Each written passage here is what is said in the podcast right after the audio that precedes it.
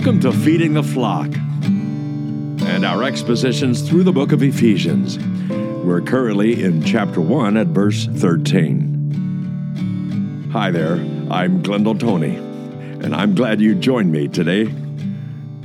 Let's begin reading at verse 13 of chapter 1 of the book of Ephesians, where Paul writes this. In him you also, after listening to the message of truth, the gospel of your salvation, having also believed, you were sealed in him with the Holy Spirit of promise, who is given as a pledge of our inheritance with a view to the redemption of God's own possession, to the praise of his glory. So we find that our reading is rather short uh, for today, but there's uh, kind of a reason for that. Uh, and uh, in order to review and uh, catch you up on where we've been in chapter one, this is basically uh, a part of the doctrinal section section of of the book of Ephesians. That would cover the first three chapters. But uh, in that doctrinal uh, section, uh, is is our position in Christ. That is where we are in Him. It is our relationship to Him and in Him. He is not only in us, but we are in him. And uh, that means that uh, that position uh, brings with it certain new dimensions of what uh, that relationship means. That means uh, as, as a body, that's in chapter one, as a temple, that's in chapter two, and as a mystery, that comes up in chapter three. So uh, we'll get to all that in episodes to come. But right now, we're still in chapter one, and as a body, this is our position. We um, are in Christ, we've been incorporated into Him. This is a spiritual work, and uh, uh, it is something beyond our own uh, personal senses than which we could uh, somehow feel it. Uh, this is something we have to accredit to the Word of God and, and take by faith that this is what the Spirit of God has done with us and to us in placing us into the body of Christ. He is now our head, and we are members of His body. Uh, there is much more to get into in that dimension of relationship, but uh, uh, that is, in essence, uh, what this first chapter is all about. And uh, so he begins by praise, actually, uh, and that's uh, this entire uh, verses uh, 3 through 14. It is an entire single sentence in the Greek language uh, from uh, verse 3 through 14, and that's the praise. The praise is for our spiritual possession. And then there's a prayer at the last half of chapter 1. Actually, it begins in verse 15 through 23, and that is the prayer that Paul Paul prays for spiritual perception.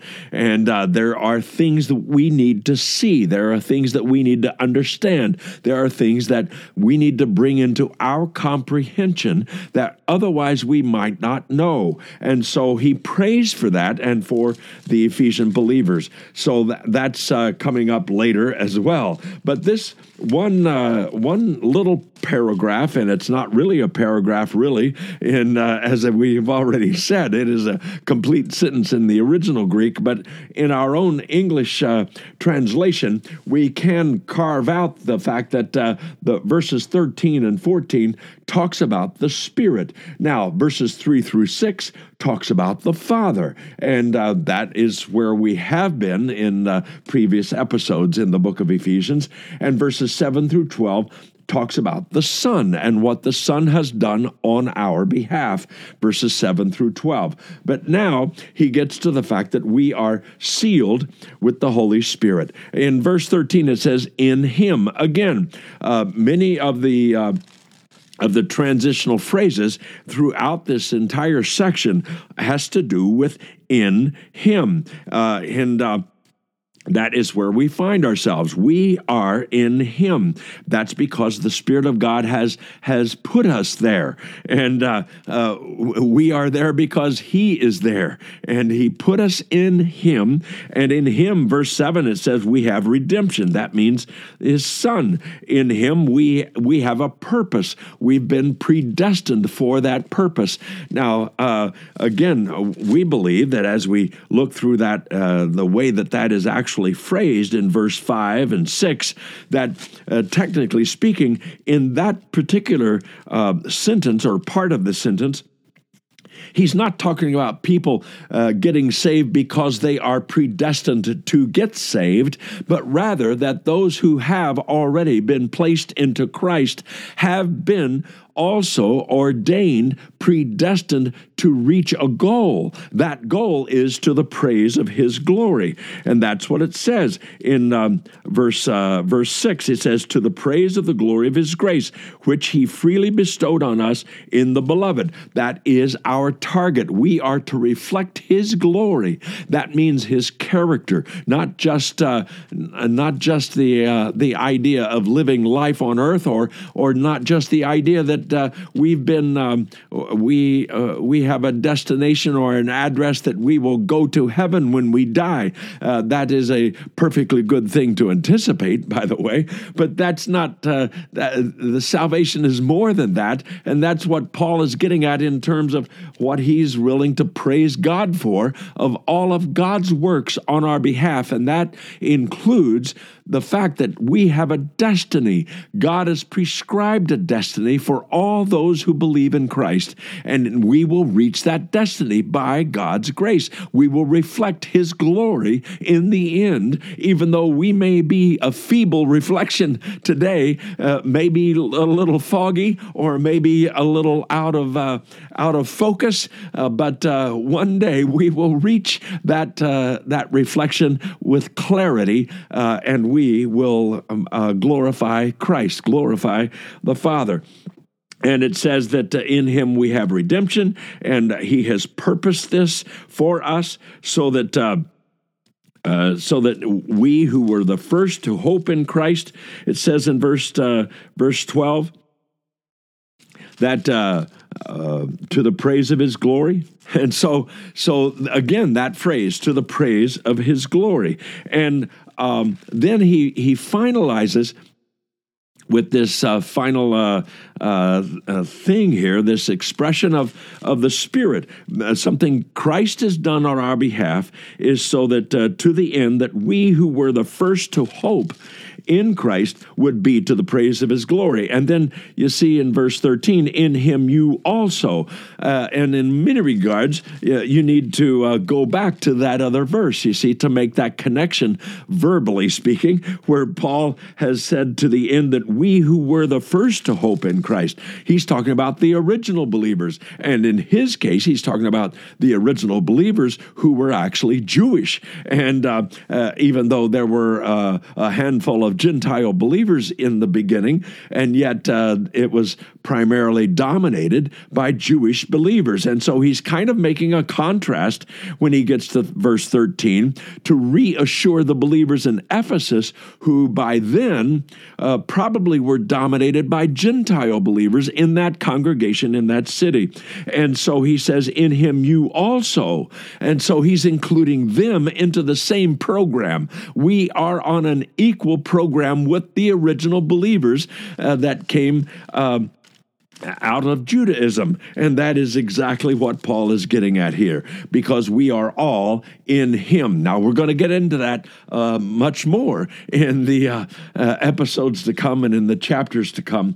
But uh, this is the, the impact of Paul's transition at this particular point. And you might not uh, get it if you merely uh, refer back to only the verses that I read today. And instead, you need to look at the context to see that context to see the flow of Paul's thought. And so, uh, the fact that uh, after listening to the, it says you also after listening to the message of truth.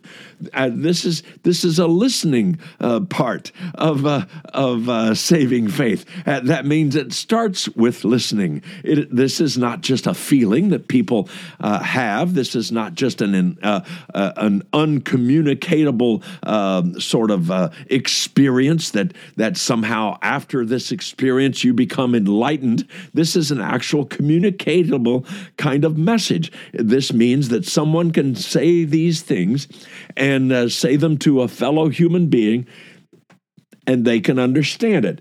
So it takes listening. In fact, in Romans chapter 10, uh, verse uh, 17, it says, So faith comes by hearing, and hearing by the word of God. Uh, 1 Corinthians 15, verse 1, uh, which says, The gospel which I preached to you, which you also received. The gospel message is something to be communicated.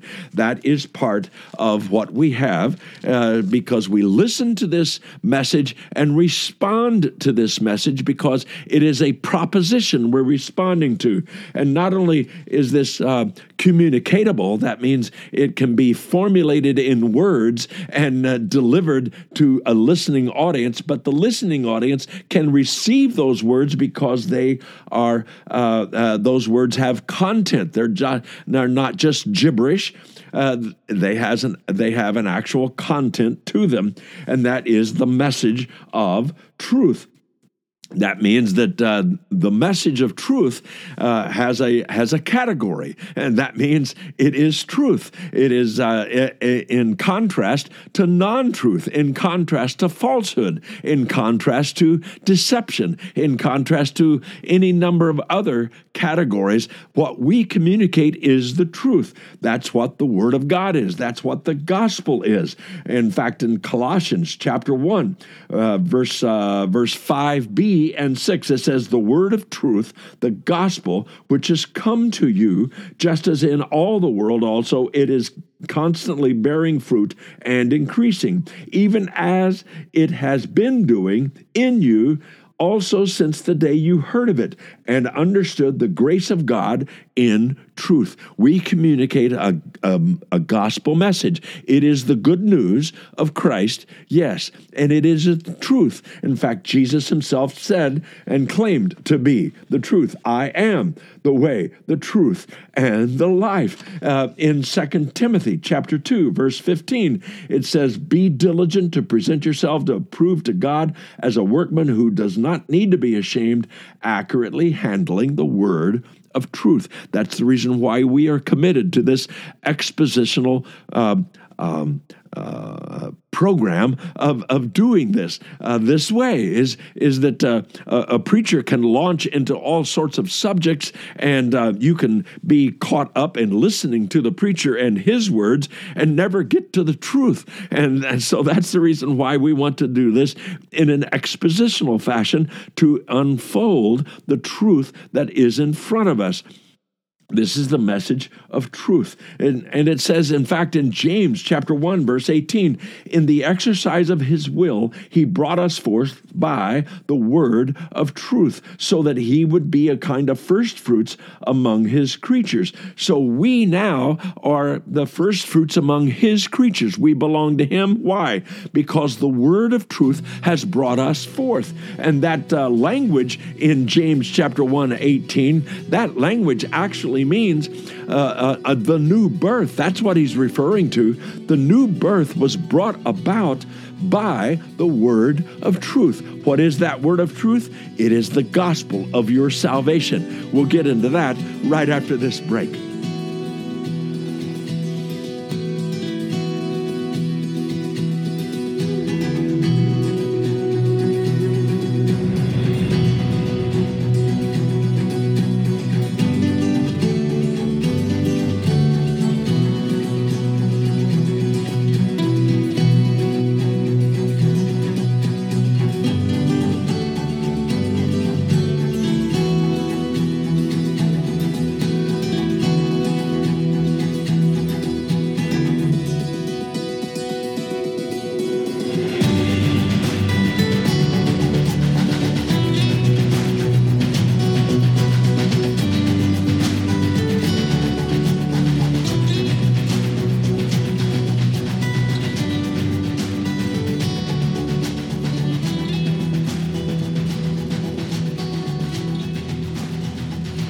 So then, welcome back.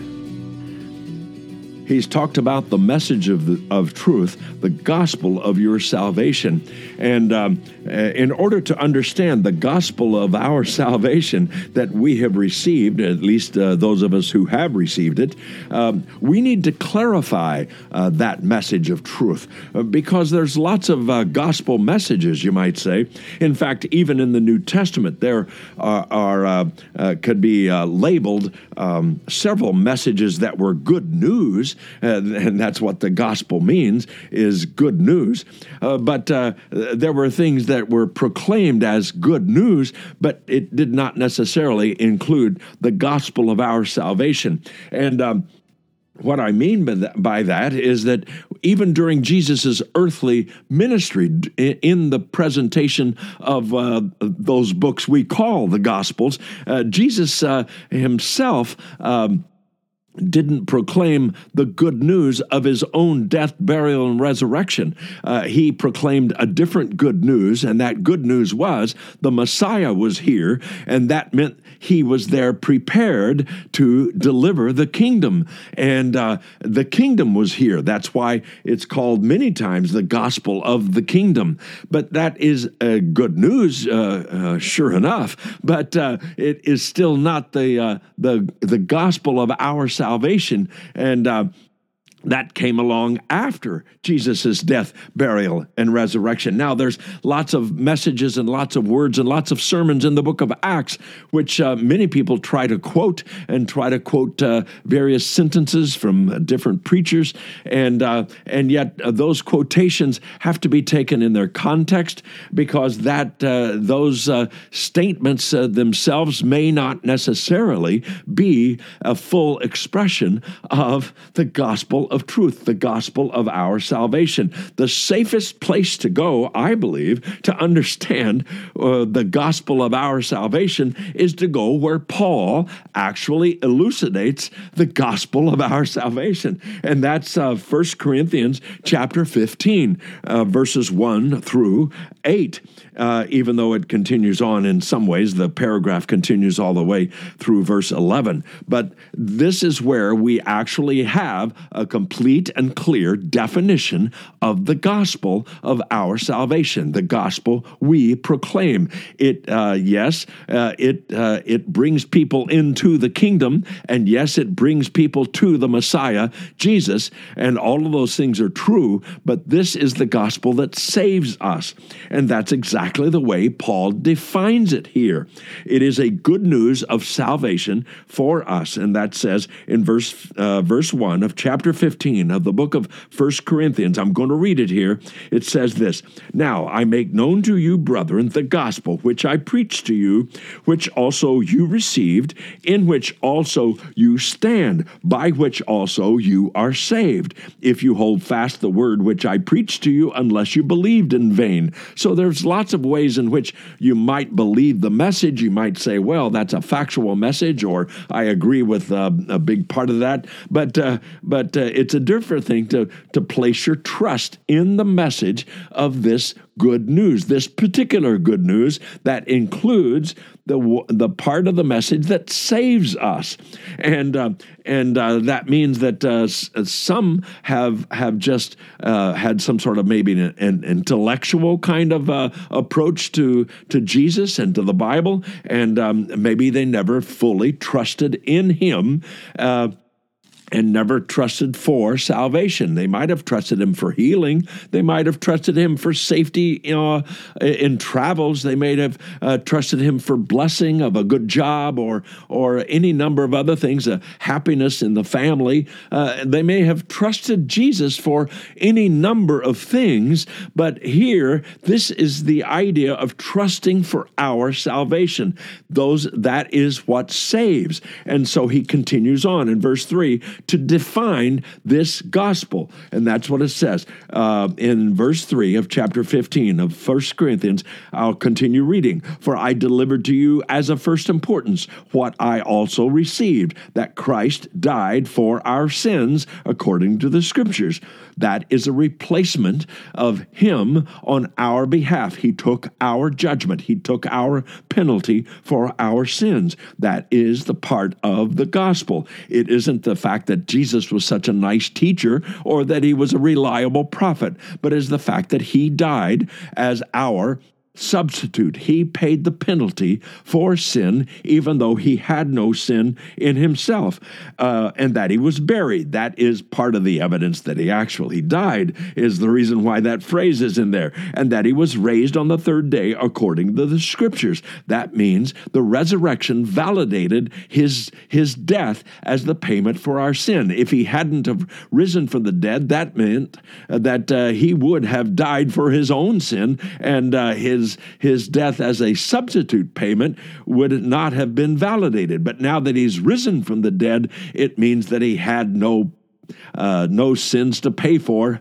for his for himself. That means that he himself was God in the flesh. His resurrection validates his identity, validates his his origin. His origin is from all eternity. His origin is he is the Son of God. Uh, encapsulated as being the Son of Man on earth and uh, being substituted for us and dying for our sins and his resurrection is the validation of all of that. And it says, and that he appeared. And notice throughout the, the rest of this paragraph, all the way down through, uh, oh, I don't know, verse 8 or 9 or 10, it says he appeared to Cephas. And uh, verse 6, he says he appeared to 500 brethren at one time.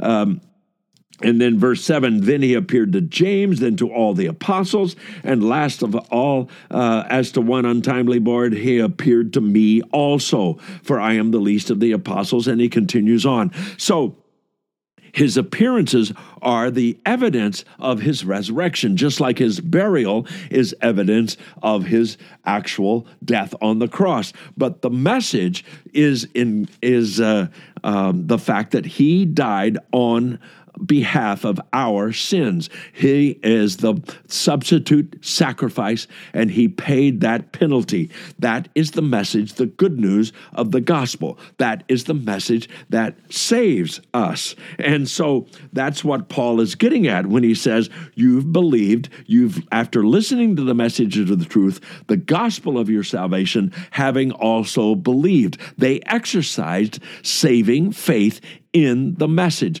The message communicated truths that otherwise they might not have known. They might have misunderstood. They might have just associated the fact that Jesus of Nazareth was just this misunderstood uh, Jewish person from, from Galilee that uh, the uh, Judean uh, Jews never really completely understood. And, and because they didn't understand him, then they, they crucified him. But there was something more going on, and that's the part where where uh, we're having believed. We trust that what God has claimed about uh, the work of Christ, what Jesus has claimed about his own work, what the what his work has validated about his words about himself. Uh, all of those things are connected together. Having also believed in that, we've trusted in that. Then look at this. You were sealed in him with the Holy Spirit of promise. So now there is this new work, this new work of God on our behalf, and that work is the sealing work. And uh, that means that. Uh, from that culture, the image is that when when someone put a padlock on something, there wasn't any padlock uh, in those days. But uh, but uh, especially when they when they sealed something, they would put uh, some wax on it, and they would put a stamp in the wax so that if it was ever tampered with, that that seal would be cracked or broken. And uh, uh, the seal was a, a, was a was a demonstration of of genuineness. It was also a, a demonstration of ownership of who owned this piece of property, and uh, it was also a an uh, uh, a visual image of security that the person who put that seal is also the person responsible for the safety and the security of uh, the document or the, the contents behind that seal. And uh, it also represented a, a finished transaction. And uh, so all those things have been uh, have uh, been uh, uh, appropriated to us through the work of the Holy Spirit, and this is amazing. The Holy Spirit has sealed us in Him. He's put His seal on us. The same way that uh, that uh, certain organizations and certain uh, businesses will put their their seal. Uh, the Better Business Bureau will have a seal on certain uh, uh, businesses, and they'll actually have a little sticker in their window. And the same way with tons of other things where you look for the seal. if you're if you're a corporation that's that's functioning with a with a with a seal, the, the, the signatories uh, put their signatures down at the bottom, and then there's the corporate seal, and that uh, means a validation. Well, the Holy Spirit has sealed us uh, in Him. And in fact, later on, He uses the same language again in chapter 4, verse 30. Do not grieve the Holy Spirit of God, by whom you were sealed for the day of redemption. So not only is there a program and a purpose that God has for us, but the Holy Spirit is our seal. And uh, and that is the Holy Spirit of promise, it says. He's, he's been promised in the past, according to Luke chapter 24, verse 49 Behold, I am sending forth the promise of my Father. He's referring to the Holy Spirit. Um, John chapter 7, verses 38 and 39. It says, uh, He who believes in me, as the scripture said, from his innermost being will flow rivers of living water. But this he spoke of the Spirit whom those who believed in him were to receive. So the Spirit of God has been promised. He's also called the uh, the Helper in John 14 verses 16 and 17. He's called the Spirit of Truth, and uh, he's been sent as a promise to us, and he's been sent as a seal. Finally, verse 14 says, who is given as a pledge of our inheritance. That word pledge is a uh, is a word that means a down payment, or it could also refer to something like a like an engagement ring. The Spirit of God is our engagement ring with Christ to show that we have been sealed with Him and we've been pledged to Him, and the Spirit of God has done that work of putting that seal upon us, and He Himself, the Spirit that is, is the pledge of our inheritance with a view to the redemption of God's own possession. God is going to redeem us in the sense that uh, the payment has already been paid, but He's going to redeem and ransom our bodies. That's what He referred to earlier in the book, that uh, we will receive a body like His body. And we have been given a pledge that He will accomplish exactly that. Romans chapter 8, verse 23 says, And not only this, but also we ourselves, having the first fruits of the Spirit, even we ourselves groan within ourselves, waiting eagerly for our adoption as sons, the redemption of our body. Though that will be the day where we will be placed publicly and acknowledged as as uh, adoption as sons. We've already been adopted spiritually, but our physical bodies ha- have not caught up with our adoption. And in that day, we will be placed as adult sons ready to receive the inheritance. Those are the things we've already talked about. And now, the Spirit of God is our pledge towards that inheritance, toward that full redemption of our physical bodies uh, for God's own possession. Do you realize that God has done all of this so that He could? Uh, claim us as his inheritance. This, not only do we inherit uh, heaven, but he inherits us as a reflection of his glory. And that's the way Paul concludes this next. Uh, uh, set of ideas to the praise of His glory. It is all for His glory. It is all so that we reflect His glory uh, in our existence, in our character, in our dimension of living. We are reflecting the designer in our design. Finally, through Jesus and His death on the cross, we find redemption and a future redemption, even of the resurrection of our bodies. Father, thank you that He paid the full penalty for us on the cross as our substitute so that we could enjoy heaven with Him, not just in a location, but in a new purpose of reflecting His glory. In His name, amen. I hope you enjoyed our presentation today. This is Glendale Tony. Join us again for the next episode of Feeding the Flock.